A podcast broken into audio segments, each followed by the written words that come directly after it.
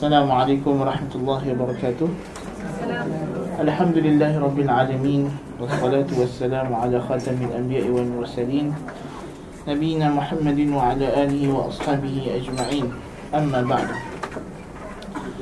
kita menyambung pengajian kita dalam kitab Ad-Da' wa Dawa karangan Syekhul Islam Ibn Qayyim Al-Jauziyah rahimahullahu taala.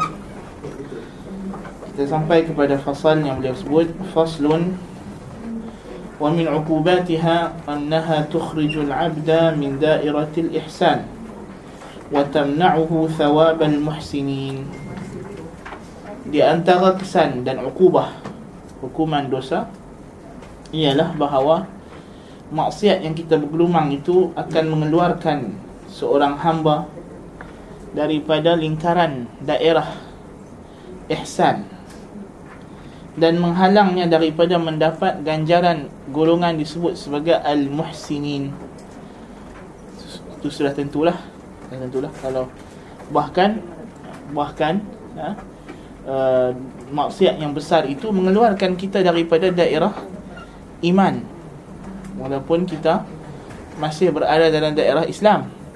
Apatah lagi nak masuk ke dalam kawasan ihsan yang merupakan inti agama kalau kita kata Islam itu ialah bulatan yang besar.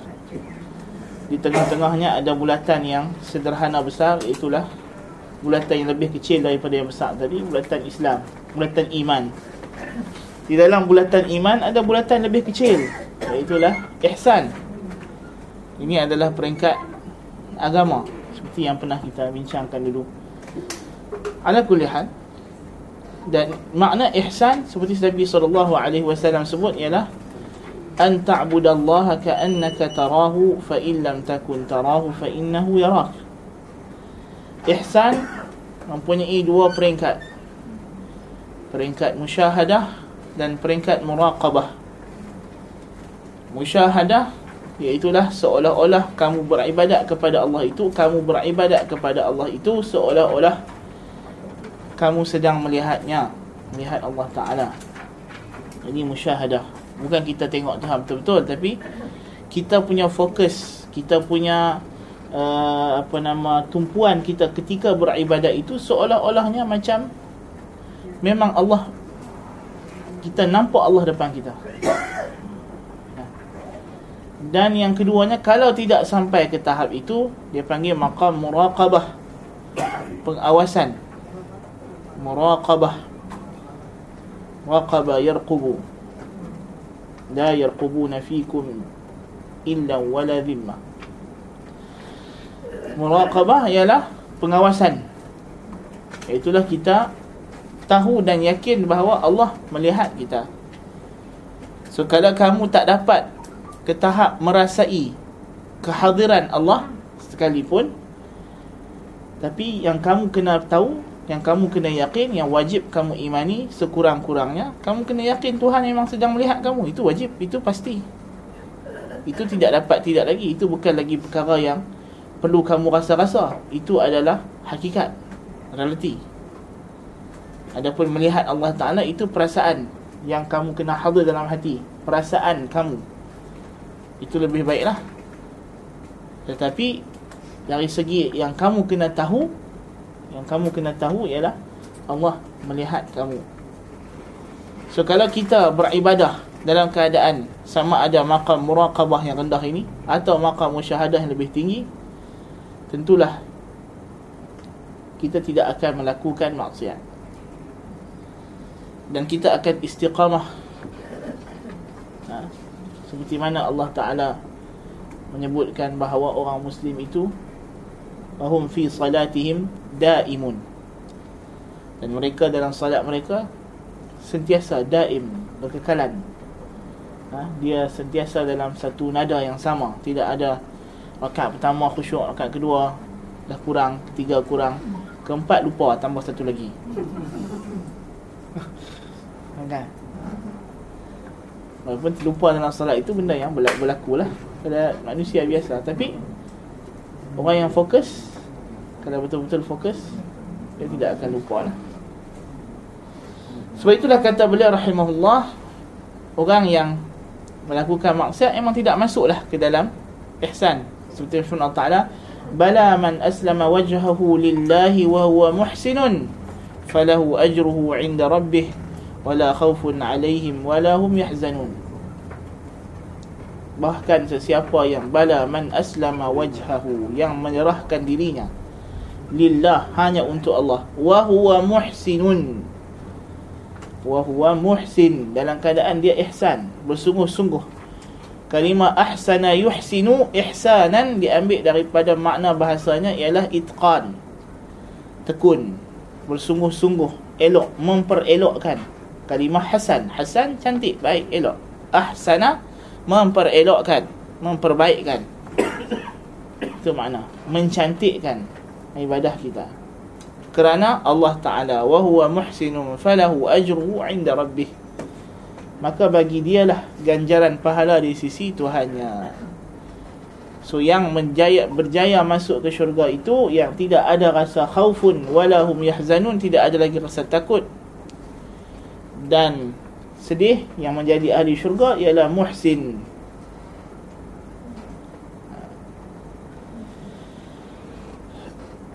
Allah Ta'ala cinta kepada Inna Allah yuhibbul ladhina taqaw. Uh, Allah Ta'ala mencintai orang yang Apa nama bertakwa Dan orang yang Ihsan, muhsinin. Wahu muhsinun. Orang yang yang ihsan. Ihsan ialah yang paling tinggi dalam agama. Itulah datang dalam hadis tertibnya. Dari segi Islam uh, Iman dan ihsan. Islam yang zahir Yang yang nampak kemudian iman yang tersembunyi. Dan ihsan yang paling tersembunyi sekali ialah ihsan. Ya ihsan ialah seperti yang pernah kita sebut dulu dia adalah uh, gabungan atau uh, kita kata uh, apa? Iman dengan Islam itu dah senada selari. Tidak lagi terpisah-pisah. Itu maksudnya. Ada orang dia Islam dan iman dia tak Ha, kan? Dia tahu Tuhan melihat dia tapi dia buat dosa. Salat salat juga tapi tak pun nak khusyuk. Ada pun orang yang ihsan ni ialah sebagaimana disebabkan dia beryakin dia beriman Allah melihat dia maka salat dia pun seperti seperti keyakinan dia. Kita kita tahu Tuhan melihat kita bukanlah tak tahu bukanlah tak beriman. Ada iman. Tapi masa salat tu dia tak rasa. Kan? Masa salat tak rasa. Ha ha, dia dia merewang lah. Bahkan masa sekarang ni pun kita tahu Tuhan sedang melihat kita. Kita di mana-mana pun kita dalam tandas kita sedang tidur seorang diri kita duduk dalam gelap malam. Kita tahu Tuhan melihat kita tapi kita tak tak tak rasa. Ah, ha, duduk seorang buat maksiat lah. Tu, Itu maksud. Jadi sebab tu dia kata keluar daripada makam ihsan. Orang yang faham ihsan Orang yang yang berada pada makam ihsan tak tergambar pada dia untuk dia buat dosa. Walaupun dia seorang-seorang dalam bilik yang sangat gelap dikurung tak ada siapa tengok. Itu tak tergambar daripada dia dosa. Sebab itu kata kata beliau fa innal ihsana idza bashara alqalba mana'ahu minal ma'asi فإن من عبد الله كأنه يراه لم يكن ذلك إلا لاستلاء ذكره ومحبته وخوفه ورجائه على قلبه بحيث يصير كأنه يشاهده kerana ihsan jikalau telah melekat pada hati akan menghalang ia daripada maksiat kerana sesiapa yang menyembah Allah seolah-olah dia melihat Allah Perkara itu tidak berlaku pada dirinya melainkan kerana penguasaan yang tinggi, perasaan ingatnya kepada Allah, cintanya kepada Allah, takutnya kepada Allah, harapnya kepada Allah telah menguasai jantung hatinya. Sehinggalah dia menjadi seolah-olah dia melihat Allah Taala, menyaksikan Allah وَذَلِكَ يَحُولُ بَيْنَهُ وَبَيْنَ إِرَادَةِ الْمَعْصِيَةِ dan itulah yang menghalangnya antara dia dengan bukan sekadar buat maksiat bainahu wa baina iradatil maksiyah menghalang dia daripada ada kehendak pun untuk buat maksiat Tidak akan ada kehendak lagi sebab dia tahu Allah Taala bukan saja tengok pergerakan tangan kaki, bukan saya dengar cap, mulut cakap ni, hati ni Tuhan tak tahu. Itu maksud apa yang dia niat dalam hati, apa yang terlintas dalam hati. Dan itu adalah hakikat ihsan. Dan itulah hakikat realitinya. Ada pun orang yang kita kata muraqabah yang yang mengawasi mungkin dia ada lintasan-lintasan hati tapi dia dia menjaga perbuatan zahir kerana takut kepada Allah adapun yang mencapai maqam musyahadah ini nak terlintas maksiat pun tidak. Tidak mungkin. Fadlan an muwaqa'atiha apatah lagi nak buat maksiat tersebut. Fa idza kharaja min dairatil ihsan fatahu suhbatu rufaqi rufaqihil khassah wa 'aishuhumul hani wa na'imuhumut tam. Apabila dia telah keluar daripada ihsan daerah ihsan maka terlepaslah daripada dia persahabatan teman-temannya yang khusus atau ayat ini lebih mustaqim kalau kita baca fatahu suhbatul khassah terlepaslah daripada dia persahabatan dengan orang yang khusus orang yang khusus yakni من الذين أنعم الله عليهم من النبيين والصديقين والشهداء والصالحين وحسن أولئك رفيقا wa'ishuhumul hani wa na'imuhumul tam. Ha, dan kehidupan mereka di syurga yang begitu indah dan kenikmatan yang sempurna. Fa in aradallahu bihi khairan aqarrahu fi da'irati umumil mu'minin. Kalau Allah masih mengkehendaki bagi si fulan ini yang telah buat maksiat kalau Allah ada belah kesian lagi dekat dia maka Allah akan kekalkan dia dalam daerah umum orang beriman. فإن عصاه بالمعاصي التي تخرجه من دائرة الإيمان كما قال النبي صلى الله عليه وسلم لا يزني الزاني حين يزني وهو مؤمن ولا يشرب الخمر حين يشربها وهو مؤمن ولا يسرق حين يسرق وهو مؤمن ولا ينتهب نهمة ذات شرف يرفع إليه الناس أبصارهم. حين ينتهبها وهو مؤمن فإياكم إياكم والتوبة معروضة بعد. خرج من دائرة الإيمان. وفاته رفقة المؤمنين وحسن دفاع الله عنهم.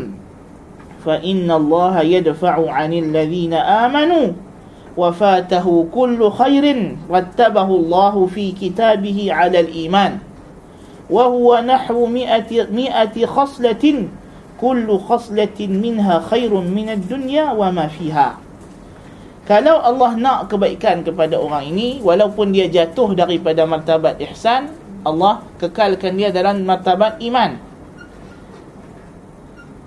yang ni kita kata tadi iman ihsan yang paling dalam. Berarti iman. Jikalau dia melakukan maksiat yang mengeluarkannya daripada daerah iman. So, hak yang jatuh dari ihsan tadi macam mana? Hak yang buat dosa kecil-kecil lah. So, bila dia buat dosa kecil-kecil dan dia tidak berterusan di atas dosa besar. Maka itu menunjukkan dia telah terkeluar daripada daerah ihsan dan dia masih lagi dalam daerah iman. Kemudian kalau dia buat dosa besar, naudzubillah min zalik. Bergelumang dengan dosa besar. Maka itu bukan lagi jatuh pada ihsan. Jatuh daripada daerah iman ke daerah Islam. Ha. Jadi nak kata Ibnu Qayyim bagi kita tahu di sini dia kata dosa yang paling kecil mengeluarkan kita daripada ihsan kan mengeluarkan kita daripada ihsan nasallahu alafiyah berterusan di atas dosa kecil berkadang-kadang dengan dosa besar itu mengeluarkan kita daripada daerah ihsan. Bukanlah mana orang yang muhsin itu maksum macam nabi. Nabi memanglah imamul muhsinin. Tapi imam yang kita nak ialah macam Abu Bakar macam Umar macam Uthman macam Ali radhiyallahu anhum. Ini adalah al-muhsinun macam para sahabat radhiyallahu anhum ha, macam apa nama Wais Al-Qarni macam Sa'id ibn Al-Musayyab dan imam-imam At-Tabi'in. Macam A'immatul Fuqaha Imam Syafi'i Imam Malik. Mana mereka ini semua muhsinun. Orang yang telah apa nama iman itu melekat dalam jiwa mereka dan apa yang mereka lakukan daripada ibadah itu semuanya dalam keadaan mereka begitu menyaksikan pengawasan Allah Ta'ala kepada mereka. Macam apa? Sahabat yang ketika salat dipanah pun tak sedap. Kan? Ha, itu maknanya kan?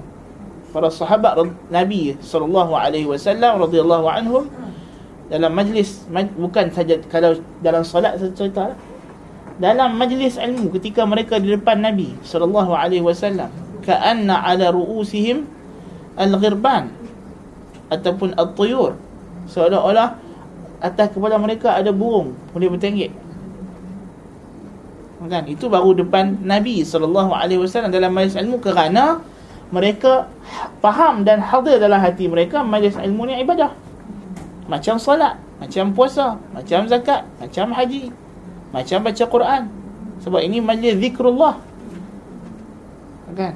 Bukan macam orang pergi khutbah Jumaat tapi duduk bersembang. Kan Sedangkan khutbah Jumaat itu zikrullah, salat. Kan? Dia menggantikan dua rakaat yang zuhur yang awal. Kan? Tapi belakang sembang, makan cendol di bawah pokok. Kan? Itu tak itu tidak tidak itu bukan lagi ihsan itu. Itu itu iman pun belum tentu tu. Nasallahu al-afiyah. Kan? Sebab tidak ada meraihkan syiar Allah Ta'ala syiar Allah Taala tidak tidak dia hormati. Jadi kita kata uh, jikalau dia melakukan dosa besar yang mengeluarkannya daripada daerah iman tetapi kekal dalam daerah Islam. Seperti mana sabda Nabi sallallahu alaihi wasallam tidak berzina seorang penzina la yazni zani hina yazni. Ketika dia melakukan zina itu wa huwa mu'min dalam keadaan dia beriman ini ha, bukanlah dia tak percaya zina tu haram Tapi tak hadir Tak rasa masa tu lupa. Dia terlupa. Maka sebab tu dia berzina Betul tak? Dan tidaklah minum arak Kaki botol itu Ketika dia minum arak Dalam keadaan dia beriman Dalam keadaan dia ingat imannya. Dia lupa iman. Dan tidaklah mencuri Si pencuri ketika dia mencuri Dalam keadaan dia beriman. Dia lupa juga dan tidaklah merompak rompakkan ha, yang yang merampas harta-harta yang yang besar. Menyebabkan orang memandang mereka dalam keadaan orang tengok ha, buat jenayah. Rompakkan yang paling besar lah. Mencuri ambil diam-diam. Rompak terang-terang kan. Serbu kedai emas serbu apa nama ATM kan? Tengah-tengah orang apa ramai. Kan boleh tarik ATM dengan lori dan sebagainya. Kan jadi macam mana dia boleh buat tu? Orang yang ada iman nak mencuri sembunyi-sembunyi pun tak berani. Tapi dia boleh boleh pergi tembak orang, bunuh pengawal keselamatan. Nauzubillah min zalik.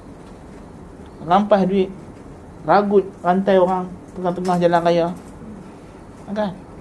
Itu menunjukkan dia memang la wa huwa mukmin. Tak mungkinlah ketika dia buat benda tu dia dalam keadaan iman. Nasallahu alaihi Maka kata Nabi SAW Hati-hatilah kamu. Dan taubat terbuka ter, Terbentang selepas itu. Lepas itu boleh taubat. Menunjukkan dosa ni tidak Tidak menjadikan mereka kafir. Mereka masih Muslim. Perompak Peragut tadi Lepas. Ragut-ragut Seret motor mati. Macam Duduk jadi dua tiga kes baru ni kan. Peragut mati. Kita tak ada kata hmm, Tanam dia kat kubur Cina ada lah. Kita still lah juga ha, uruskan sebagai muslim. Walaupun kita kata zahirnya dia mati dalam keadaan tidak beriman lah. Mati tengah duduk meragut orang. Ha, perompak mati kena tembak di polis. Memanglah zahirnya hal dia mati dalam keadaan dia bukan mukmin lah. Tapi kita kata dia muslim. Sama mana dia muslim kita uruskan jenazah dia sebagai muslim. Dan kita berharap Allah Ta'ala ampunkan dosa dia Maka ketika itu dia keluar daripada daerah mukminin daerah iman. Dan terlepaslah daripada dia rufqatu al-mu'minin. Ha, macam tadi kalau orang yang keluar daripada ihsan fatahu rufqatul khassah. Terlepaslah daripada dia persahabatan pertemanan dengan golongan yang khusus awliya Allah taala yang peringkat tinggi ومن يطع الله والرسول فأولئك مع الذين أنعم الله عليهم من النبيين والصديقين والشهداء والصالحين وحسن أولئك رفيقا. وحسن أولئك رفيقا. إحسان. Sebab ni peringkat orang-orang ihsan. Orang yang Allah Ta'ala kata mereka ini adalah golongan uh, apa nama orang yang berlumba-lumba menuju buat kebaikan. Nah. Peringkat amalan dalam amalan dalam amalan orang-orang mukmin ini ada sabiqun bil khairat dan muqtasid orang yang sederhana pertengahan dan ada zalimun li nafsihi zalimun li nafsihi seorang yang pertama sabiqun bil khairat inilah dia muhsin. Muhsin orang yang ihsan. Yang mereka ini kita nak tergamak dosa besar tak mungkin sama sekali lah. Dosa kecil pun tak kekal dengan mereka. Sentiasa terhapus dengan amal salih mereka. Golongan kedua muqtasid. Yang kita mungkin tak terbayang daripada mereka berterusan di atas dosa besar. Kadang-kadang terjebak tapi dosa kecil ada. Tapi mereka juga ada amalan-amalan wajib yang mereka jaga. Ha? amalan wajib yang mereka jaga tak tergambar daripada mereka sehingga ke tahap meninggalkan kewajipan yang Allah Ta'ala suruh. Dan mereka juga adalah amalan-amalan sunat mereka walaupun tidaklah sebanyak golongan sabiqun bil khairat. Dosa yang paling besar ialah meninggalkan yang wajib lah berbanding dengan dosa melakukan maksiat. Kan? Uh, dan zalimun li nafsihi orang yang bergelumang dengan dosa lah. Orang yang bergelumang dengan dosa yang hidupnya dengan dosa besar. Nasallallahu alafiyah. Dan berterusan di atas dosa kecil. Walaupun dan ibadat itu pun dia jaga mana yang sekadar-kadar cukup untuk cukup-cukup makan jadi muslim cukup-cukup makan jadi muslim. Itulah salat puasa Ramadan. Kan? Tapi masa nak pergi bazar Ramadan tu oh ubah make up pakai baju seksi. Kan? Puasa lah puasa untuk jadi muslim muslimah. Kan?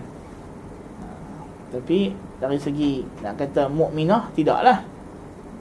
Kan? Kita kata zalimun li nafsihi. Orang yang menzalimi diri sendiri. Itu peringkat amalan tapi peringkat di di di, di apa? Di akhirat nanti dari segi balasan dia sama ada uh, orang yang ahli syurga atau ahli neraka. Itu kita kata satu ulama kata ini di antara dalil bahawa orang ahli tauhid yang buat maksiat yang mati atau dosa besar tidak akan kekal di neraka. Kerana mereka dimasukkan ke neraka bukan sebagai ahli. Mereka bukan member kelab bukan mereka just datang untuk guna facility saja. Facility untuk apa? untuk cuci dosa. Untuk cuci dosa. Kan? Sebab neraka ni dia adalah mutahhir, dia penyuci. Penyuci, kan? So, orang mukmin dosa dia bukan bukan sifat asal dia.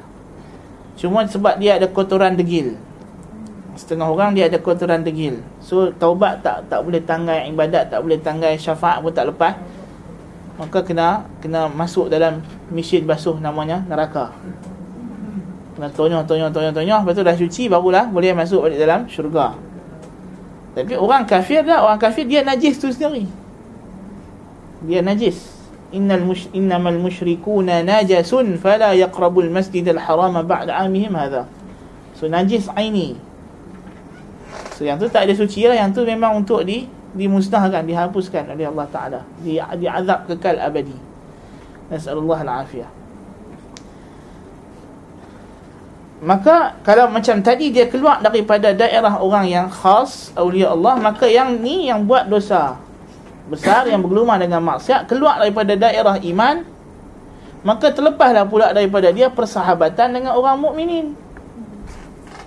Kan dengan ashabul ya, ashabul yamin kan ha, ini maknanya dia terlepaslah persahabatan dia dengan golongan muqtasid kalau yang tadi terlepas dengan persahabatan dengan golongan sabiqun bil khairat, dia turun kepada martabat muqtasid.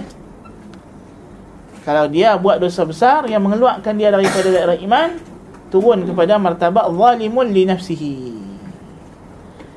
Maka bila dia keluar ke martabat zalimun li nafsihi ini, dia keluarlah daripada daerah iman dan terlepaslah daripadanya persahabatan dengan orang mukminin dan terlepaslah daripada dia keelokkan pertahanan Allah Taala akan mereka. Yakni Allah Taala mempertahankan orang mukmin daripada bala bencana yang dia nak turunkan daripada azabnya daripada kemurkaannya daripada kebenciannya. Allah Taala lindung orang mukmin daripada benda tersebut kerana Allah Taala melindungi menjaga menolak daripada orang mukmin segala perkara-perkara yang tidak baik tidak elok. Maka terlepaslah daripada orang ini yang telah turun ke martabat zalimul li nafsihi ini segala kebaikan yang telah Allah jadikan dalam kitab yang telah letakkan telah susunkan dalam kitabnya sebagai balasan atau ganjaran ke atas iman. So tak dapatlah dia ganjaran iman yang mana ganjaran iman itu kata Ibn Qayyim dalam kitabullah ta'ala ada lebih kurang 100 perkara. Setiap perkara daripadanya Setiap satunya lebih baik daripada dunia dan segala isinya. So sekarang dia akan hitung kepada kita Khisalul iman. Kebaikan-kebaikan iman. Yang mana orang mukmin Allah janjikan kepada mereka. Faminha Yang pertama di antaranya Al-ajrul Al-ajrul azim. Di antaranya Al-ajril azim. Ganjaran yang agung Ganjaran yang besar Yang agung. Firman Allah Taala wa sawfa ya'ti Allahul mu'minina ajran 'azima. Allah Taala akan beri kepada orang mukminin ganjaran yang agung yang tidak tergambar pada khayalan kita. Ma la 'ainun ra'at wa la udhunun sami'at wa la khatara 'ala qalbi bashar tak pernah mata tengok tak pernah telinga dengar tak pernah terlintas dalam imajinasi manusia. Wa minha ad-daf'i anhum shurur ad-dunya wal akhirah. Dan di antaranya ditolak daripada mereka kejahatan dan bencana dunia dan akhirat. Inna Allah yadfa'u 'anil ladzina amanu. Tuhan sebut dalam suratul Hajj sesungguhnya Allah menolak keburukan daripada orang yang beriman. Jadi kalau berlaku bencana maksiat wabak dan sebagainya itu kerana kita itu zalimun li nafsihi. Dan kita sudah keluar daripada martabat iman kepada martabat zalimun li nafsih. Maka berhaklah Allah Taala datangkan segala bencana-bencana.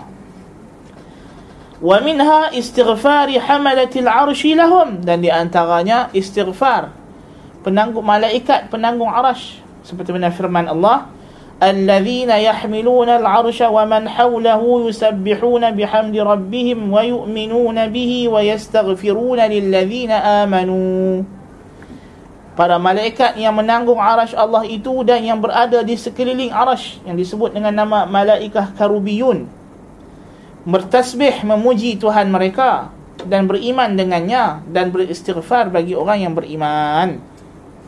Jadi dia tak dapatlah ganjaran istighfar malaikat tadi. wa minha muwalatillahi lahum wa la ولا man wa la yadhillu man walahu Allah. Antaranya mendapat kesetiaan Allah Taala pada dia. Perlindungan jagaan Allah Taala. Dan tidak akan hina selama-lamanya orang yang Allah setia Allah bersekutu dengan dia. Bersekutu dengan makna Allah menjadi pelindung penjaga dia. Kan? okay bukan bukan sekutu dengan makna syarik bukan. Sekutu walak. Walak ni maknanya kita asal makna walak dalam bahasa ialah perjanjian setia antara dua dua kelompok atau dua orang. Mereka akan saling bantu membantu tahan mempertahankan susah dan senang bersama-sama. Itu makna walak. Itu asal makna wala. So kalau Allah dah berjanji akan bersama dengan orang ini, mukmin ini, Allah janji dia akan bersama dengan orang mukmin susah dan senang. Maka kalau begitu keadaannya tidak akan hina selama-lamanya. Firman Allah, Allahu waliyul ladzina amanu. Allahu waliyul ladzina amanu. Kan? Allah dah sebut dalam surah Al-Baqarah, Allah adalah wali orang yang beriman. Wali di sini maknanya an-nasirul mu'in. Wali dalam Al-Quran datang dengan dua makna. Yang pertama al-wali bermakna an-nasirul mu'in. Pembantu, penolong. Iaitulah Allah nama Allah Al-Wali. Ni'mal Maula wa Ni'mal Nasir. Sebaik-baik pembantu dan penolong, pembela.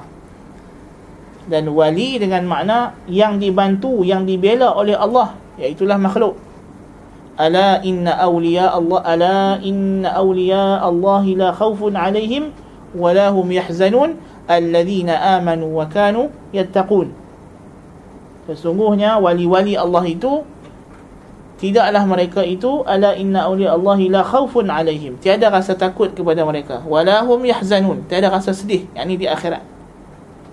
Iaitulah siapa mereka alladzina amanu wa kanu yattaqun. Yang beriman dan bertakwa.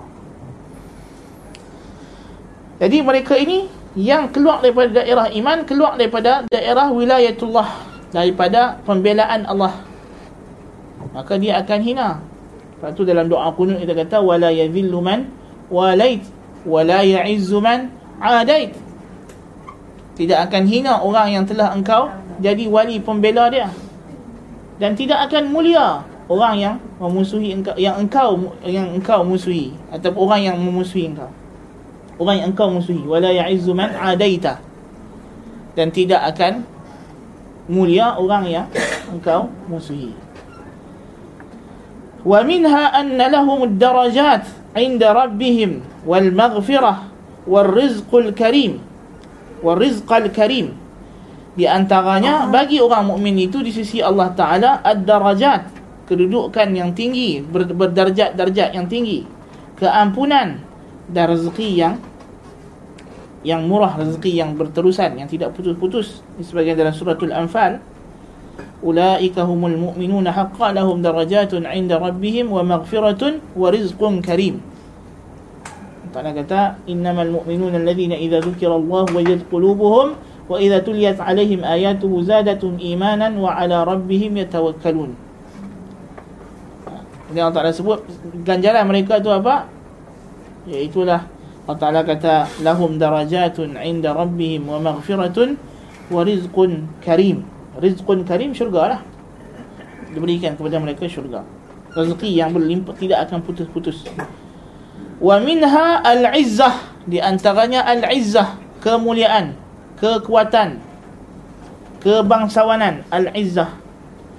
Izzah dengan dalam bahasa merujuk kepada tiga perkara. Yang pertama dia panggil uh, izzatus syaraf. Izzah kemuliaan. Yakni orang mulia orang hormat orang respect kita. Yang disebut kebangsawanan.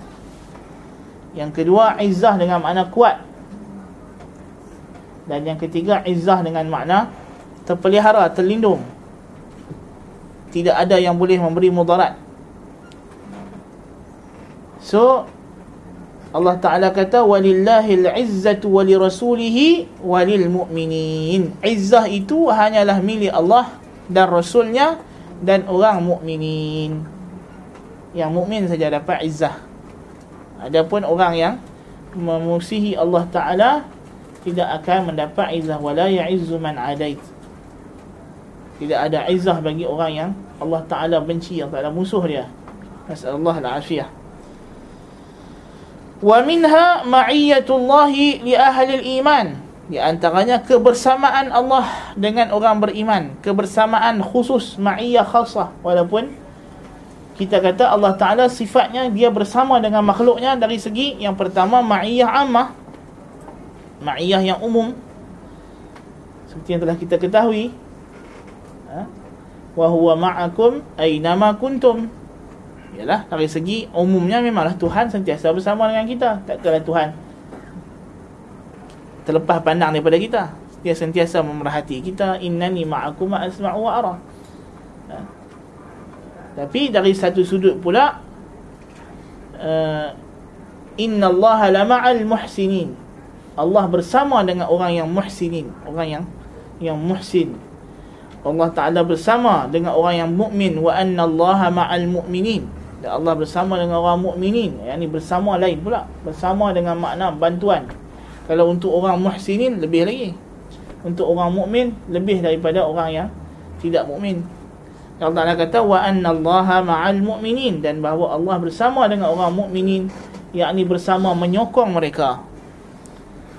Menyokong maknanya Allah akan bagi dia segala macam kemenangan, bantuan, pertolongan, perlindungan, penjagaan, pengawasan. Wa minha ar-rif'ati fid dunya wal akhirah. Dan di antaranya kedudukan yang tinggi di dunia dan akhirat. Karena Allah Ta'ala berfirman Yarfa'illahu alladhina amanu minkum Walladhina utul ilma darajat. Allah mengangkat kedudukan orang yang beriman dalam kalangan kamu Dan yang diberi ilmu beberapa derajat melebihi orang lain. Di dunia pun mereka diangkat kedudukannya oleh Allah Tabaraka wa Ta'ala Dan di akhirat tentulah Lebih-lebih lagi. Wa minha i'ta'uhum kiflaini min rahmatih Wa i'ta'uhum nuran yamshuna bih wa maghfiratu dhunubihim. Di antaranya Allah Ta'ala beri kepada mereka dua bahagian daripada rahmatnya dan diberikan cahaya yang mereka boleh berjalan dengannya dan diampunkan dosa-dosa mereka. Seperti firman Allah dalam suratul hadid Ya ayyuhalladzina amanu taqullaha wa aminu bi rasulihi yu'tikum kiflaini min rahmatih ويجعل لكم نورا تمشون به ويغفر لكم والله غفور رحيم Wahai orang yang beriman Bertakwalah kamu kepada Allah Dan berimanlah kamu dengan Rasulnya Ini ikutlah sunnah dia betul-betul ha? Baik Orang beriman memang dah beriman dengan Rasul. Jadi Tuhan kata Aminu bi Rasulihi. Berimanlah kamu dengan Rasul Ikut sunnah betul-betul. Yu'tikum kiflaini min rahmatih. Tuhan akan bagi kepada kamu dua kali rahmatnya. Rahmat dunia rahmat akhirat pula tambah. Dan cahaya yang kamu berjalan dengannya. Cahaya masa nak lintas serat. Serat gelap. Tidak ada lampu. Lampu jalan tak ada lampu apa pun tak ada hanya bergantung kepada lampu lampu kita kan yang Tuhan bagi kepada setiap orang mukmin untuk lintas serat. Kalau tak ada lampu itu, terhumbanlah ke dalam jahannam. Na'udzubillah min zalik. Nuran nuran tamshuna bihi wa yaghfir lakum. Yang mana cahaya ini dia di akhirat ketika kita nak melintas sirat dia adalah takwilan bagi cahaya maknawi yang Tuhan bagi kepada kita di dunia. Di dunia kita dapat cahaya cahaya maknawi, cahaya dalam bentuk makna. Iaitulah bimbingan Allah Taala dalam hidup kita kita buat pilihan yang betul. Kita tak terpilih benda-benda yang memudaratkan. Ha, kadang-kadang kita bawa kereta ha, sepatutnya boleh terjun lopak dan sebagainya. Tapi kita pun tak sedar terlepas. Kita tak kena entah macam mana kita pi elak. Walaupun kita tak perasan pun. Kan? Kadang-kadang ada benda di tengah jalan kita tak tersadung walaupun masa berjalan tu tengok handset tak tengok bawah. Tapi Tuhan jadikan kaki tu langkah benda tu kadang-kadang. Dah macam-macam ni dunia ni. Kan? Macam-macam lah. Kan? Asalnya dah rancang dah nak pergi melancong dekat Wuhan tiba tak jadi. Kan? Ada ada perkara terjadi. Tuhan elakkan. Ada ada kerja di Wuhan masalahnya. Contohlah contoh kan. Dan dalam hidup kita macam-macam lah. Kita merasai benda tu. Tu nuran tamshu nabihi lah tu. Wa yaj'al lakum nuran tamshu nabihi. Nah, itu itu dalam kehidupan dunia biasa. Bagi orang mukmin Tuhan jadikan lebih lagi. Kita tidak tidak pilih pergi ke tempat-tempat syirik tempat ahli bidah macam mana kita boleh pilih? Kan? Ada orang pergi majlis yahanana kita pergi majlis ilmu yang sahih. Itu juga cahaya Tuhan bagi kita berjalan kita bukan sedar. Bukan kalau kita harap kita yang nak pilih tak ada lah. Memang siapa nak main yayasan taklim? Kan? Siapa nak main mengaji kitab Yang boring macam ini Kan?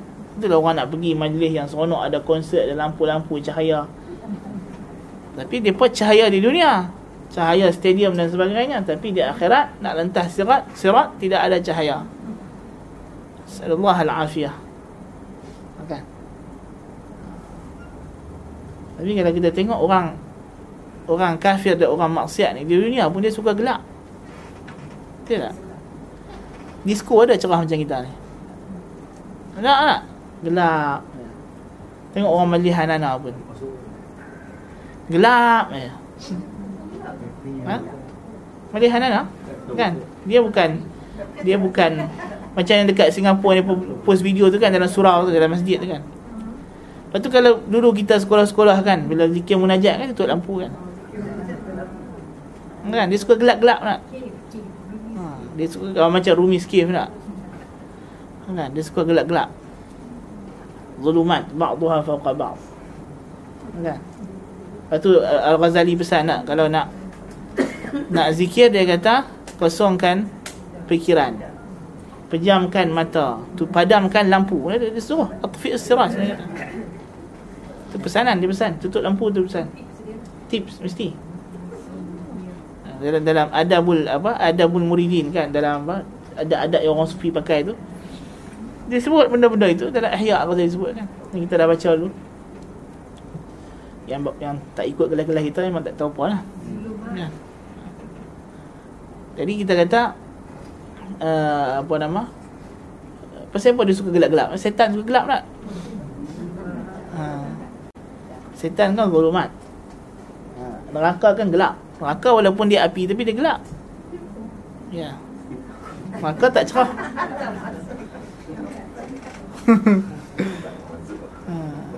kan? Nanti hari hari hari kalau kita tak sebut itu hari Khamis itu no? kan? Cahaya kita sebut dua aja itu yang yang bercahaya pada dirinya yang menerangi yang lain. Dan ada juga benda yang ada bak, ada bakaran tapi tak ada cahaya itu neraka. Ibn Qayyim sebut dalam kitab dia. Dalam Sawa'iqul Mursalah Ibn Qayyim kata pada lampu merah. Ah, ah lampu merah Yalah kalau kita pasang lampu merah tu kan gelap kan. Macam lampu baby kena demam kuning. Kan dia dia kita tak panggil cerah tu. Dia dia malap, gelap, gelap. Kan orang yang kena suat sesat dengan polis tak. Duduk lampu seketui je. Gelap kan. Kan. Ha. Jadi kita kata lampu yang tidak terang, lampu yang sebenarnya menggelapkan lagi, lagi gelap, lagi tak nampak. Kan dengan lampu itu kita lagi tak nampak lah. Bukan lampu tu menyuruh kita, lagi tak nampak. Nasallallahu alaihi jadi orang mukmin hidupnya dengan cahaya, dengan terang-terang. Nah, orang orang sufi nak berzikir tutup mata. Kita dalam solat orang Islam makruh tutup mata. Kan? Kita disuruh tengok tempat sujud. Kan?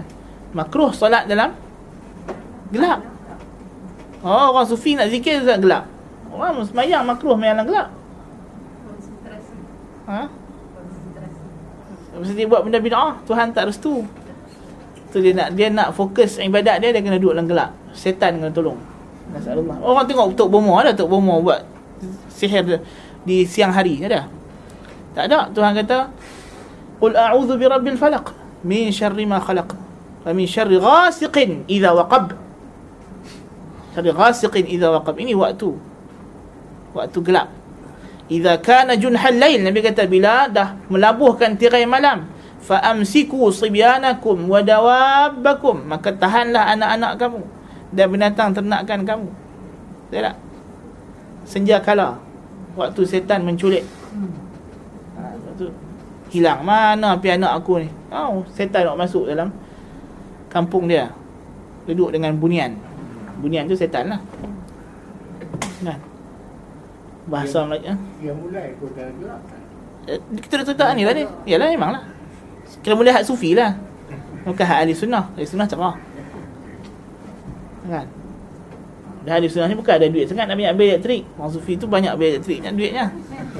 Tapi Yalah kita ikut perintah Allah Ta'ala. Kan? Malap-malap kan? Jadi kalau dah di dunia pun dia hidup gelap Di akhirat Tuhan bagi gelap jugalah Jadi kita nampak dia ni gelap. Hidup dia dalam gelap. Nasallallahu al-afiyah. Nah, dia tak boleh hidup dalam terang. Ha. Ada pun orang mukmin dia suka yang terang-terang, yang cerah-cerah. Yang jelas-jelas. Ha. Tengok ahli kalam. Bahasa dia pun gelap. Dia tak suka cakap bahasa yang orang boleh faham, dia nak cakap bahasa yang orang tak faham. Ha, kan? Orang ahli falsafah, dia bukan suka di sisi ahli falsafah semakin orang tak faham apa yang kita cakap, makin bagus. Lagi tinggi dia kata, balaqah macam geng-geng wahatul wujud kan? Mereka suka bahasa yang kata oh, kamu tak faham ni bahasa ahli makrifat. Ahli makrifat kedai ni bukan ahli makrifat ni. Ha, kan? Ini ahli jahalah ahli kebodohan. Kan? Ahli safah. Dungu bongok tak faham. Ini bukan bahasa makrifat ni bahasa makrifat dia mesti bahasa yang orang faham. Qul huwallahu ahad. Allah Isa Azza tengok jelas. Ayat-ayat Tuhan. Bayinat mubayyinat kan? Hudan linnas wa bayyinatin minal huda. Wal furqan. Kan? Ha, itu orang mukmin. Sifat Allah Taala. Nurus samawati wal ard. Mathalu nurihi kamishkatin fiha misbah macam telah kita bincang dan kita akan bincang lagi hari kami ni ala kulli hal Allah Taala sebut semuanya sebagai nur Taurat fiha hudan wa nur Injil fiha hudan wa nur. Kan? Al-Quran adalah nur. Rasulullah sallallahu alaihi wasallam Tuhan namakan dia sebagai sirajan munira. Cahaya yang menerangi. Nah, jadi itu di dunia Tuhan bagi macam-macam cahaya dekat orang mukmin. Tapi cahaya ni semua orang mukmin dia ikut. Orang tak mukmin tak ikut. Orang mukmin dia ikut yang zulumat. Ikut yang syaitan. Ha? Itu nanti datang perumpamaan kita akan sebut juga dalam tafsir surah An-Nur nanti datang perumpamaan orang orang selepas Tuhan sebut perumpamaan orang mukmin sebagai cahaya nurun ala nur Allah Taala akan cerita orang orang kafir perumpamaan mereka adalah seperti mereka dalam laut yang gelap sehingga kalau dia keluarkan tangan pun hampir-hampir tak nampak. Lam yakad yaraha. Fi bahrin lujiyyin dalam lautan yang gelap gelamak itu perumpamaan orang kafir. Nasallahu alafiyah.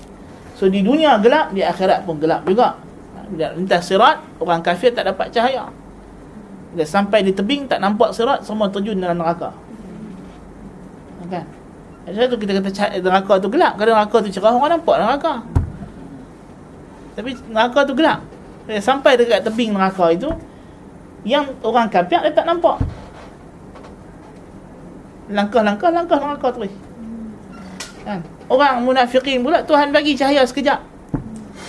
Elok sampai dekat Tebing sirat Padam Nak langkah kaki nak pijak sirat Tak tak kena. Jatuh terjun neraka juga. Hanya orang mukmin. Kan? Faminhum ha, Apa nama Kalbarqil khatif Yang yang seperti kilat menyambar Seperti kuda yang berlari pantas Seperti unta yang penuh dengan muatan. Dan paling-paling kurang yah, yazhafu zahfan yang yang merangkak yahbu habwan. Merangkak. Tapi ada cahaya cahaya yang akan membimbing. Jadi itu hanya untuk orang mukmin. Adapun zalimun li nafsihi ha, tak dapat seperti orang mukmin dapatlah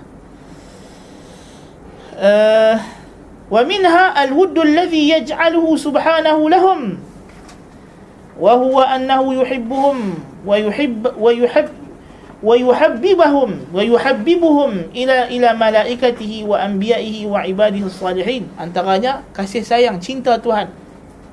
Tuhan kata إن الذين آمنوا وعملوا الصالحات سيجعل لهم الرحمن ودا sesungguhnya orang yang beriman dan beramal saleh Allah Ta'ala Ar-Rahman akan jadikan bagi mereka bahagian akan beri kepada mereka wuddan Allah Al-Wadud. Wud. Dan bila Tuhan inna Allah idza ahabba fulanan idza ahabba 'abdahu al-mu'min nada Jibril. Faqala ya Jibril inni uhibbu fulanan fa ahibbah fa ahabbahu Jibril wa yudha'u lahu al-qabul fil ard bila Allah Ta'ala cinta satu orang hambanya yang mukmin Allah panggil Jibril wahai Jibril sungguhnya aku cinta fulan maka cintailah engkau juga akan dia. Maka Jibril pun mencintailah dia dan diberilah dia kabul di dunia. Malaikat-malaikat akan cinta kepada dia dan penduduk bumi juga cinta suka kepada dia. Itu hanya untuk orang mukmin. Wa minha amanuhum min al-khawf yawma yashtaddu al-khawf keamanan pada hari kedahsyatan takut faman amana wa aslaha fala khawfun alaihim wa la hum yahzanun. Tuhan janji untuk orang beriman la khawfun alaihim wa la hum yahzanun. Tidak ada takut tidak ada sedih pada hari hari kesedihan yang dahsyat hari ketakutan yang dahsyat. Itulah hari akhirat, hari kiamat. Jika orang mukmin tidak takut la yakhafu zulman wala hadma. Fala yakhafu zulman wala hadma. Tidaklah mereka takut daripada Allah itu zulman kezaliman dan hadma hadma yakni dihapuskan amalan di akhirat ni dua benda kita takut yang pertama zulman kezaliman yakni kita buat amal soleh tiba-tiba tak tercatat, tak terekod masalahnya. Atau orang lain yang buat jahat, kita yang kena dosa. Yang ni Tuhan jamin takkan berlaku. So kita aman lah. Kan? Dan yang kedua, kita buat amalan tapi dan direkodkan tapi Tuhan tak ambil kira. Tuhan mansuhkan depan mata kita. Yang ni yang ni tak aman orang kafir akan kena.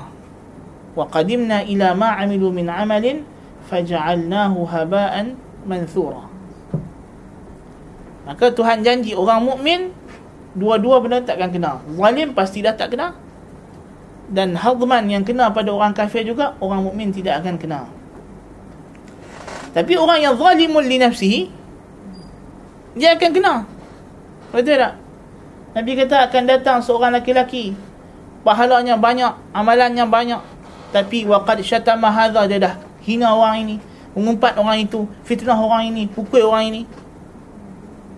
Itulah hadmun. Maka pahala dia akan diambil diberi kepada orang yang dia telah zalimi. Dan kalau dah habis pahala dia, dia ambil pula dosa orang yang dia zalim tadi tapuk dekat kepala dia, kat dia pula dan dihumbankan dia ke dalam neraka. Nauzubillah min zalik. Dan itu orang-orang yang zalimun li nafsihi tak aman. Orang mukmin tak ada. Orang mukmin tak buat benda tu. Adapun yang zalimun li nafsihi dia akan terdedah kepada hadmun. Akan dihapuskan amal kebaikannya. Mas'alullah al-afiyah. ومنها أنهم المنعم عليهم الذين أمرنا أن نسأله أن يهدينا إلى صراطهم في كل يوم وليلة سبع عشرة سبع عشرة مرة. Orang mukmin inilah golongan yang kita minta ihdinas siratal mustaqim الذين أنعمت عليهم غير المغضوب عليهم ولا الضالين siapa mereka? Yang Allah Taala sebut dalam surah An-Nisa wa may yuti'illaha war rasul fa ulaika ma'al ladzina an'ama Allahu 'alaihim minan nabiyyin was siddiqin was syuhada was salihin wa hasuna ulaika rafiqa okay. jadi orang mukminlah yang akan bersama dengan golongan ini. Orang mukmin walaupun dia tak sampai makam ihsan tapi Allah Taala akan bagi dia berkawan dengan orang yang di makam ihsan kan di makam ihsan walaupun dia tak beramal macam orang ihsan tapi Allah akan bantu dia untuk sampai ke makam tersebut kan jadi kita kata yang Tuhan suruh kita minta setiap hari 24 jam ni tu apa nama berapa kali sab'ata sab'a asyrata marrah 17 kali kita baca Fatihah. Itu yang sembahyang fardu saja. Tu orang mukmin saja yang minta. Jadi dapat banyak tu lah orang yang ihsan lebih lagi dia dengan solat sunat dia dengan baca Quran dia. So permintaan dia berulang lebih lagi. Tentulah dia dapat lebih juga. Wa minha anna al-Qur'ana innama huwa hudan lahum wa shifa. Di antaranya Quran akan menjadi petunjuk dan penawar bagi mereka. Sebab Allah Ta'ala kata Qul huwa lilladzina amanu hudan wa shifa Katakanlah olehmu wahai Muhammad Quran ini Bagi orang yang beriman sahaja Lilladzina amanu Only Hudan wa shifa Menjadi pembimbing Dan penawar. Sebab apa kita kata only? Mana mana perkataan only? Tu hasrun. Lilladzina amanu dulu. Sepatutnya Kalau kita kata Qul huwa hudan wa shifa'un lilladzina amanu. Kalau Tuhan kata macam itu tak mesti untuk orang beriman lah kan Tapi Tuhan kata lillazina amanu huda wa shifa macam iyyaka na'budu wa iyyaka nasta'in. Di sini ada hasrun wa qasrun. Macam kita dah ambil banyak kali dah. Dalam ilmu ma'ani, ilmu balaghah. So ada hasrun dan qasrun yang memberi faedah only, hanya. Dia hanyalah menjadi petunjuk bagi orang mukmin saja dan penawar bagi orang mukmin saja. Wallazina la yu'minuna fi adhanihim waqr Sedangkan orang yang tidak beriman dalam telinga mereka ada penyumbat. Waqrun. Wa huwa alaihim ama. Dan ia yakni Quran pada pandangan mereka dia tak nampak buta. Dia tak nampak Quran. Ama. Ulaika yunadawna min makanin ba'id. Mereka itulah yang akan diseru dari tempat yang jauh. Diajak ke neraka. Naudzubillah min zalik Memanglah Quran itu pada zatnya, pada dirinya sendiri petunjuk dan penawar. Tetapi ia tidak akan boleh memberi faedah melainkan kepada yang menyerah diri kepada Al-Quran. Sama ke dengan yang baca tak faham? Yang baca tak faham. Macam kalau tak faham macam mana dia nak? Status dia tadi tu sama tak? Baca itu kita tengok baca sebab apa? Ada orang baca Al-Quran sebab ritual, ritual baca. Ritual. Ada orang yang baca memang kerana nak ibadat ta'abbud lillahi ta'ala. Dia nak bantuan. Ini Allah Ta'ala akan tolong. Dan Allah akan tolong dia faham Quran. Kan, mesti punya. Bukanlah makna kita nak kena baca sekali dengan terjemahan. Kacau juga macam tu. Kan? Walaupun kita kita mungkin tak faham bahasa Arab. Walaupun dari segi hukum bahasa Arab wajiblah sekadar yang kita nak faham Quran. Tapi dari segi kalau dia tak faham dari segi itu pun Allah Taala akan bagi dia kefahaman. Allah akan bimbing dia. Jadi yang dengan sebab Quran. Yang terbaik kena tadabbur Ustaz. Ha? Kelas lah. Tadabbur ni maknanya ialah proses kita beramal dengan Quran lah. Kita kata tadabbur tak boleh buat dalam kelas. Kan? Dalam kelas kita boleh tafsir lah. Lepas tu balik rumah masing-masing tadabbur lah. Kan? Kalau kau belajar aqimus salah macam kau tak semayang. Dalam kelas orang orang cerita sampai mampu yang mantap pun tak semayang, tak tak tadabbur lah. Tadabbur ialah praktikal, amaliah. Kan? Tadabbur dia ada dua, tadabbur teori. Tadabbur teori tu tafsir lah. Kita nak tadabbur untuk faham makna. Adapun tadabbur yang Tuhan nak daripada yang yang Tuhan keji orang musyrikin Quraisy pun tak tadabbur Quran. Bukan pun tak kata dia tak faham. Bahasa-bahasa pun takkan Abu Abu Abu Lahab dengan Abu tak faham makna zalika? Al-kitabu la raiba fihi hudan lil muttaqin takkan dia tak faham dia nak cakap bahasa dia tak reti ha, tapi makna dia tak tadabbur itu dia tak dia tak ikut dia tak praktik kan? Dia tahu kata ini ayat Allah kalam Allah tapi dia pun tak mau beriman dia pun nak lawan juga. Dia pun hantar Al-Walid Ibn Mughirah pergi dengar Nabi baca Quran. Al-Walid kata kamu tahu aku ini a'lamukum bi asy'aril jinni wal ins. Aku yang paling tahu syair jin dan syair manusia. Sebab Al-Walid bin Mughirah dia ni orang yang hafal semua syair jin dan syair manusia. Ha. Kan? Eh, Tuhan jadikan dia sebagai dalil sebab tu Tuhan kata di akhirat zarni wa man khalaqtu wahida. Biar aku dengan dia seorang-seorang aku nak challenge dia. Qutila kaifa qaddar. Ha? macam mana dia boleh lagi nak cari-cari anggaran? Eh dia balik orang tanya macam mana kau dengar Muhammad baca Quran? Dia kata aku dah dengar semua syair jin dan manusia. Dan dia kata ini Quran bukan daripada kalam manusia bukan kalam jin. Dan bukan daripada kalam jenis kalam makhluk dia ada kemanisannya. Ada keindahannya. Wa innahu la ya'lu wa la yu'la alaihi syai. Dan dia akan meninggi dan tak ada satu pun yang boleh tinggikan dia atas daripada dia. Lepas dia berkata nak buat macam mana? Nak kata apa? Nak kata apa ni Kat Muhammad ni? Dah confirm dah Kalau kita pergi tuduh syair Orang kata bukan syair. Kan? Maka dia kata Kita kata sihir lah Kata Al-Walid Kita kata sihir? Itu kata Tuhan tu Qutilah Celaka dia. Kaifa qaddar? Macam mana dia boleh pergi buat anggaran kata tu sihir lagi? Tuhan akan cabar dia di akhirat. Zarni wa man khalaqtu wahida. Biarkan aku dengan makhluk yang aku cipta ni seorang Tuhan akan cabar dia di akhirat. Na'udzubillah min zalik. Okay. jadi dia kata Al-Quran pada zatnya hudan wa syifa tapi dia tidak akan memberi faedah melainkan kepada orang yang menyerah diri kepada Allah Ta'ala. Menyerah diri kepada fitrahnya mengikut fitrahnya dan tidak ikut syahwat. Bukan makna Quran hanya bermanfaat setelah orang itu masuk Islam. Bukan bukan maksud itu. Ha? itu juga silap faham juga. Dia kata ni dah dalil. Kita tak ada dakwah orang kafir guna Quran. Tak. Mana boleh begitu Quran adalah dakwah untuk orang kafir dan orang mukmin. Semua sekali maksud di sini ialah orang yang walaupun dia belum mengucap dua kalimah syahadah tapi manusia ni semua Tuhan dah bagi fitrah yang mana kalau dia dengar ayat-ayat Allah Ta'ala dia dengar dan dia faham makna tersebut dia akan memberi kesan kepada emosinya kesan pada nalurinya dan kesan kepada pemikirannya yang waras Jubair bin Mut'im kata apa? Aku dengar Nabi baca apa nama dalam surah surah At-Tur dalam ayat Maghrib. Ha? am khuliqu min ghairi syai'in am humul khaliqun? Adakah mereka dicipta tanpa pencipta? Atau mereka yang cipta diri mereka sendiri? Apa kata Jubair radhiyallahu an? Kada qalbi an yatir. Hampir jantung aku nak tercabut. Ha, dia ada kesan. Dia ada kesan. Dan Walid bin Mughirah tadi pun ada kesan. Dia dengar Nabi baca. Dia terkesan. Dia kagum.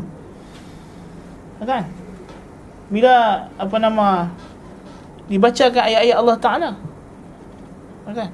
Itu yang Anfal ayat 2 tu. Ha? Iza zikrullah. Ah, itu bagi orang mukmin lebih lagi. Dan kita ceritanya orang kafir ni. Orang kafir pun kalau baca Quran dia terkesan. Sebelum dia faham makna pun dia ada kesan. Dia kata indah sebab Quran mukjizat dari segi semua segi balaghahnya. Bukan mesti tunggu makna dia saja.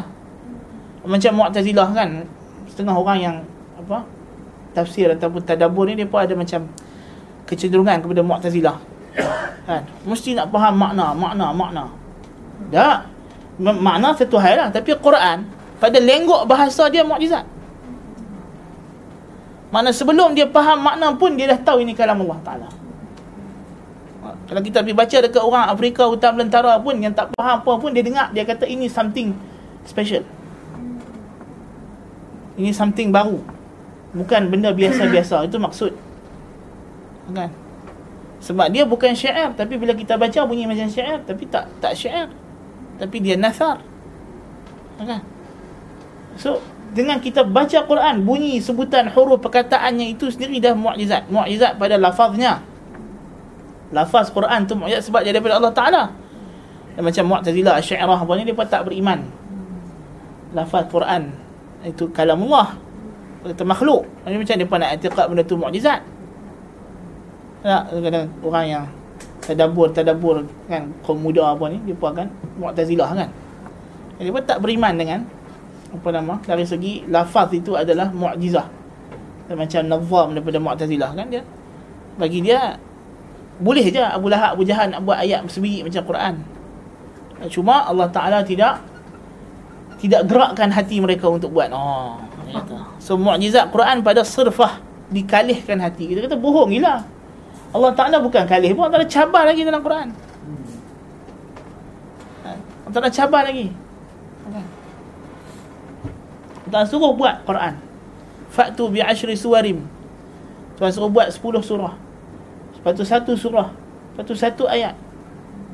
Tak boleh. Eh, tak boleh tak boleh nak cabar. Sedangkan dia mu'jiz bi aqsari suwariha. Surah dia yang paling pendek. Inna a'tainakal kautsar cukup untuk menjadi mukjizat dari segi susun bahasa susun atur dia. Sebab Quran ni dia jawami'ul kalim. Perkataannya ringkas padat. Pilihan maknanya tepat. Wa man ahsanu minallahi haditha. Siapa yang lebih indah ucapannya daripada Allah Taala tak ada lah. Tuhan yang paling indah. Sebab dia lah yang paling indah Inna Allah jamilun yuhibbul jamal. Jadi bahasa dia juga cantik, indah. Kan? Dari segi pilihan, susun kata, susun atur. Dan maknanya pula lebih lagi. So mukjizat keduanya daripada maknanya. Bila dia tadabbur pula makna dia akan dapati oh lebih hebat lagi. Dan mukjizat daripada segi perkhabarannya tepat benda yang belum berlaku dia dah bagi tahu dah jadi sebiji sama tidak ada yang berbeza benda yang kita tak nampak benda ghaib apa yang Quran bagi tahu tentang ghaib Ya. Jadi maknanya kita kata Al-Quran mu'izat dari semua segi. Bukan mesti dari segi macam tadi kita kata apa? Setengah orang dia tak faham nak bagi dia apa nama? Uh, Quran ni mestilah kita nak kena siasat dari segi makna-makna. Ya betul makna penting lah. Makna itulah untuk kita faham dan beramal. Dan dia faham makna tu ialah kelah kelah tafsir. Kelas tafsir itu adalah untuk faham makna ayat. Kan? Adapun untuk tadabbur Al-Quran, dia kena mengaji semua ulum syariah. Tak ada faham makna saja. Kan? Tadabbur tu maknanya engkau kena faham solat. Macam mana cara solat yang betul? Macam mana cara puasa yang betul? Bukan tadabbur tu faham makna ya ayyuhallazina amanu kutiba alaikumusiyam kutiba dia ambil daripada fi'il kataba tasrifnya begini maknanya begini tadabbur kan itu tafsir saja yang dikehendaki tafsir dari sisi salaf kan adapun tadabburnya masa bulan Ramadan datang nanti ha, kau puasa betul-betul macam para sahabat puasa itu tadabbur lah. Adapun mai kelas tadabbur sampai ha? Sungguh-sungguh lepas tu bulan puasa pergi bazar Ramadan sampai bawa bawa troli. Tadabbur benda. Kan? Kita tak tadabbur itu. Ha. ha ya itulah Quran melaknat orang yang bacanya. Kan? Baca ngaji tafsir tadabbur apa semua. Lah kali ha, semayang entah ke mana? Akidahnya entah ke mana? Kan? Tidak tak jadi. Bahkan kadang-kadang setengah-setengah kelas tadabbur itu jadi jadi jadi jadi kufur pula. Kan? Tadabbur pada makna ar-rahman wa istawa oh istawanya ada 15 makna sekian-sekian. So bolehlah pilih makna yang mana sesuai. Itu bukan tadabbur itu kufur kan kena beriman lah bila kita data ya ar-rahman wa ala al-arsh maknanya kita kena beriman lah dengan Tuhan istiwa di atas arasy Kan ada pun kau datang kelas tadabbur tafsir betul disuruh takwil makna istiwa itu bukan tadabbur itu. Itu kufur terang-terangan dengan Allah Taala. Mengubah makna Al-Quran menyelewengkan yuharrifuna al-kalima an mawadhi'ih. Mereka memesongkan kalimat Tuhan daripada tempatnya. Nas'alullah al-afiyah. Afatatma'una an yu'minu lakum wa qad kana fariqun minhum yasma'una kalam Allah thumma yuharrifunahu min ba'di ma aqaluhu wa hum ya'lamun. Nasallallahu al-afiyah ini perangai Yahudi. Apakah kamu masih tamak untuk mereka ni beriman? Ha? Kepada kamu setelah mana mereka ni dengar kalam Allah Taala. Bani Israel dengar kalam Allah Taala. Nabi Musa bawa depa naik atas bukit Tur Sina. Depa kata wahai Musa kami pun nak dengar juga. Ha kan? Jadi Musa kata ha, tak apa aku minta dengan Allah Taala. Maka Musa bersembang dengan Tuhan dia pun dengar suara Tuhan ha, kan? Dengar surah Tuhan Dah dengar surah Tuhan Minta lebih pula Arinallah hajarah Kami nak tengok pula ah, Tengok melampau lah ha, Kan Maka dihantar di halilintar Mati semua. Dah mati Tuhan bagi hidup balik pula. Bila turun daripada bukit Tursina Bila Musa kata Tuhan suruh kamu begini Dia berkata Dah ah. Kami dengar lagu lain. Dia bohong. Na'udzubillah min dhalik. Yuharrifun al-kalima an mawadhi'i sampai terang tu dan dia dengar 70 orang daripada Bani Israel pernah dengar Taurat daripada mulut daripada daripada suara Tuhan sendiri. Mulut tidak sabit dengan nas yang sahih. Datang riwayat-riwayat yang tidak tidak dapat mengisbatkan. Kita kata kalau orang Tuhan ada mulut? Ada mulut. Tawakuf nak isbat pun tak boleh nafi pun tak boleh.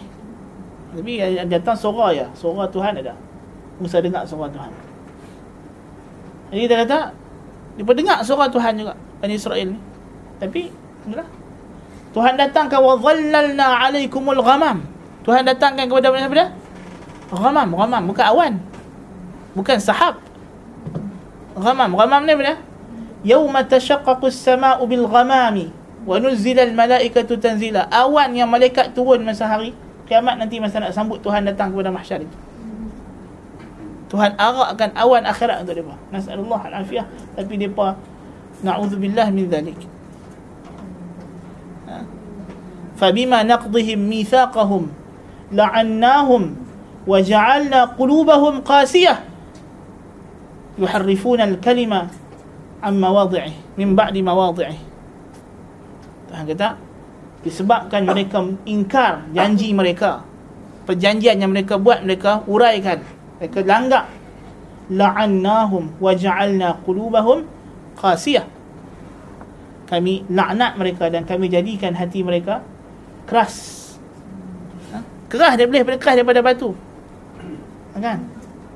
Lepas dia tengok Tuhan hidupkan balik yang mati pun masih lagi nak tak percaya lagi nak ingkar lagi. Bukan tak percaya itu just kerana syahwat ikut syahwat. So macam mana kitabullah nak jadi hudan bersyifa kepada orang macam ini.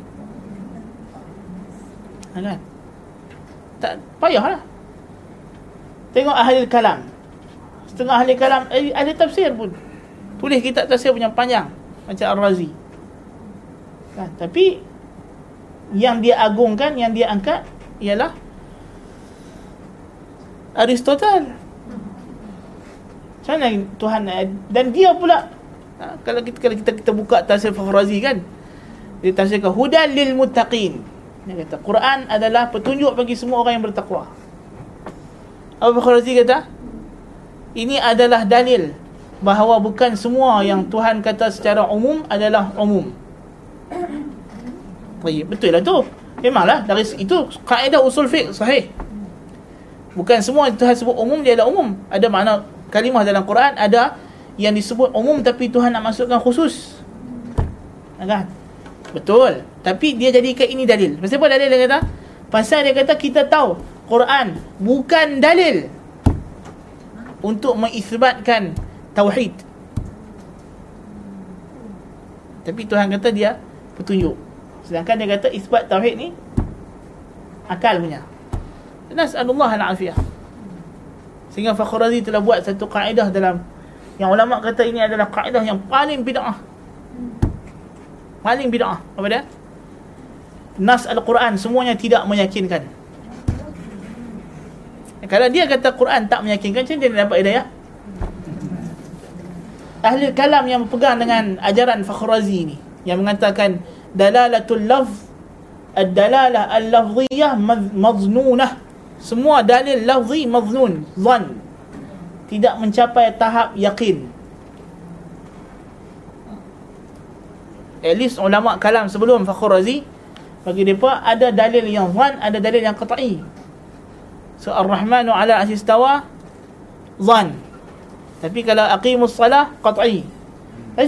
Fakhr Razi datang Dia kata dua-dua zan You tak boleh jazam kata Tuhan kata aqimus salah Salat yang kamu nak semayang sekarang ni. Mana hantar Tuhan mungkin maksud benda lain Hang yang perasan kata makna dia. Cuma dia kata kita beramal dengan Sangkaan. Sangkaan. Tak Walaupun Fakhr Razi itulah di akhir hayat dia dia bertaubat daripada benda tersebut. Dia sendiri tapi benda itu diikuti dan dipakai oleh orang liberal hari ni. Oleh. Sebab dia tulis dalam dan kita kalau berdebat dengan orang orang liberal pun jangan kata tengok ni Fakhr Razi sebut dalam Al-Mahsul kita usul fiqh. Kan? Ada. Dan bukan kata itu dengan Quran. Nasallahu al-afiyah. Itu orang kata kita kalau nak baca tafsir-tafsir yang paling baik kita kena ikut tu, tu tafsir mafatihul ghaib. Sedangkan mafatihul ghaib la ya'lamuha illa hu. Wa indahu mafatihul ghaib la ya'lamuha illa hu. Mafatihul ghaib Tuhan saja yang tahu. Tapi Fakhrazi dakwah kata tafsir dia adalah mafatihul ghaib nasallallahu al-afiyah So ahli kalam macam mana depa nak dapat hidayah petunjuk daripada Quran? Sedangkan mereka tak ada ta'zim pada kitab Allah tak ada ta'zim. Dan bahkan lebih teruk bila i'tiqad mereka Quran itu makhluk. Ha, bagi Asy'ariyah yang mushaf itu makhluk. Huruf-huruf ni semua makhluk bahkan uh, Asy'ariyah khilaf pula siapa yang cakap Quran ni. Di kalangan Asy'ariyah yang kata yang cakap Quran ni Nabi Muhammad. Muhammad susun. Nasallahu alaihi ada yang kata Jibril. Ada yang paling paling paling elok pun pendapat depa adalah Quran Tuhan cipta dalam Lauhul Mahfuz. Nasallahu alaihi ha. Kalau dah Quran makhluk, Quran tu macam keluar artikel baru ni kan. Apa? IRF ke apa? Kan? Jangan apa? Jangan menyembah. So, dia pun kata orang orang Salafi ni penyembah teks kata, penyembah teks. Dia ikut je nas Quran Tak guna akal kan? Pasal apa? Pasal bila mereka dah faham Quran makhluk, akal makhluk Sedangkan akal berbentuk kefahaman Quran hanyalah ayat Yang terdedah kepada takwilan Tentulah akal lebih tinggi. Itu poinnya Sebab tu ulama salaf Begitu bantah sekali akidah Quran makhluk ini Bawa kepada kesan yang dahsyat dari segi manhaj ma'rifah. Epistemologi agama akan berubah. Ya. Mu'tazilah yang awal ketika dia kata Quran makhluk bukan kerana dia ikut falsafah. Kerana dia tak dia takwil sebahagian ayat Quran dia faham salah itu yang awal zaman Imam Ahmad muncul Lepas tu kalau kita baca Imam Ahmad masa debat dengan dia tak keluar dari mulut Mu'tazilah Aristotle ke apa ke tak keluar tetapi setelah zaman Imam Ahmad barulah muncul ahli falsafah dan ahli kalam yang melampau setelah rasikhnya dalam hati mereka Quran ni makhluk. Jadi pada i'tiqad Quran makhluk maka Quran dengan perkataan kita tak ada beza. Sama saja. Kan? Tu datang apa nama gerakan yang mengatakan Quran mesti ditafsirkan setiap hari tafsiran baru setiap masa setiap jam dia. Saya bagi mereka Quran hanyalah kalimat, huruf yang tidak ada makna. Kita boleh isi macam-macam makna dalam tu. Ha, tu tengok apa tu? Satu yang yang baru mampu baru ni. Syuhrur. Ha, kan? Dia kata boleh boleh ada apa? Perempuan simpanan. Saya dia kata ni makna makna mulkul yamin, makna pemilikan perhambaan. Lepas tu di datang satu mamat di Indonesia buat tesis uh, ambil tafsir dia lah, tafsir Syuhrul ni. Qabbahullah. Uh, tu sebarkan. Nak buat tafsiran apa dia panggil sebab Syuhrul ni dia sosialis. So dia, dia buat dia buat tafsir baru dia kata tafsir sosialis bagi Quran. Nauzubillah min zalik. Tengok tafsir apa? Tafsir Quraisy Shihab. Pasal pasal aurat perempuan kan? Anak bini tak ke tudung tak pasal ha. Saya bagi dia bukan aurat. Eh, tak ada tak ada. Aurat tu kita yang tentukan. Macam surah jabat sebut dalam majalah Islam dulu lah aurat ni ulama akhirah dia kata so ikut keadaan lah. Kalau di pantai aurat dia hak bikini tu lah ha, tapi kalau pergi pakai kalau pergi naked beach ha Masa dia kata aurat tu mengikut keadaan setempat. Had aurat tu tak ada dia kata. Yang penting kita kena tutup bahagian tubuh yang pada masa dan tempat yang kita ada tu dianggap tak elok kalau kita buka. Ha, so kalau kita pergi pantai. Bahagian tubuh mana yang tak elok tu, tak dibuka yang kalau kita buka? Ha, dia kata adalah pakaiannya yang menutup aurat dia pakai bikini kira tutup aurat lah aurat pantai. Jadi kalau kalau orang yang pergi pantai Bugil Ha, tak ada orang lah. Nauzubillah min zalik. Adakah ini tafsiran Quran? Nauzubillah. Nah, ini penyelewengan. Ha, macam mana Quran nak jadi hudan wa syifa kepada orang yang macam ini? Ha, kan? Dia pula yang pergi ubah makna uh, makna Al-Quran. Kan? Macam apa tu apa ulil absar Abdullah. Mereka kan duk pakai tafsir Muhammad Asad Awal asad pun sama lah tafsiran dia. Ha, Tuhan cerita pasal peringkat kejadian Adam. Ha, suruh malaikat sujud. Bagi mereka makna malaikat sujud ni ialah inilah alam ni Tuhan jadikan untuk manusia. Maknanya kita ni boleh guna kemudahan alam ni telah digerakkan. Pasal bagi dia makna malaikat itu ialah potensi kemampuan yang ada dalam alam. Sama lah tafsir Muhammad Abdul pun sekali lah. Kan? Bagi dia alam malaikat itu ialah fungsi lah yang dalam alam. Macam kalau kita kata api boleh membakar, air boleh membasahkan. Ha, kan? Batu boleh buat rumah. Pokok boleh buat sekian. Ha, so dia kata makna malaikat sujud itu semua benda ni sujud kepada manusia. Yang ni manusia boleh guna benda ni untuk buat keperluan hidup dia. Apa macam tu? Kan? Tafsirannya jelas menyeleweng. Na'udzubillah min zalik. Jelas-jelas menyeleweng tapi orang suka. Kan? Itu duk bahas pasal apa adakah riba yang bank ambil ni riba? Pasal dia kata dalam tafsir Muhammad Asad yang diterjemahkan kalimah uh, riba itu ialah usury usury tapi riba yang bank buat ni bukan bukan dia panggil apa? Hak kita dah dapat bulan-bulan dalam bank tu panggil apa? Interest. Ha, interest dia kata tak ada interest tak sebut dalam Quran. Itu tafsiran engkau. Dia translate Quran dalam bahasa Inggeris. Lepas tu dia jadikan translation Quran bahasa Inggeris tu sebagai asal untuk dia istimbat hukum. Macam orang Kristian buat dengan Bible. Lepas tu bagi dia Quran bukan mesti dalam bahasa bahasa Arab dah. Bahasa Inggeris lepas tu dia, eh, geng-geng barat yang terjemah Quran dia pun tak letak dah ayat Quran dalam bahasa Arab. Macam tafsir Muhammad Asad. Kan dia mana letak macam tafsir apa yang dekat Oxford tu? Kan? Dia letak bahasa Inggeris saja. Pasal bagi pun ini teks ni terdedah kepada tafsiran. A'udzubillah min zalik. So kalau macam itu macam mana Quran yang dihudan wa syifa? Ha, Tuhan kata pada telinga mereka itu ada wakrun tersumbat, tak dengar. Ayat-ayat Allah Ta'ala.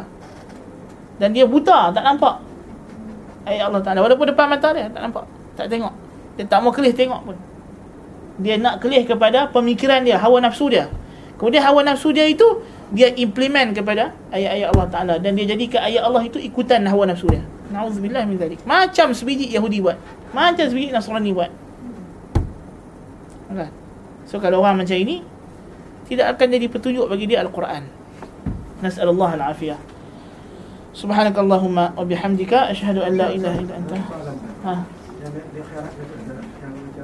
Tentu ibarat kita kita tahu kan wajah kita tu juga Kita ada keluar dari kita tahu yang akhirat itu. Di akhirat? Orang tu dah kata macam dalam dunia ni kita boleh balas kepada di akhirat. Orang yang buat zalim kepada kita di akhirat semuanya akan dibalas. Hatta kalau apa nama lembu yang tak ada tanduk. Bertanduk dengan kawan dia yang ada tanduk pun Tuhan akan balas kan? Even binatang pun akan dihisap di akhirat. Apa tak lagi manusia? Jadi orang curi bala kita kita tahu siapa dia. Ya memang tahu. Memang tahu. Kalau tidak diampunkan dosa dia kita akan tahu. Zalim maka dibalas. Subhanakallahumma bihamdika asyhadu an la ilaha illa anta astaghfiruka wa atubu ilaik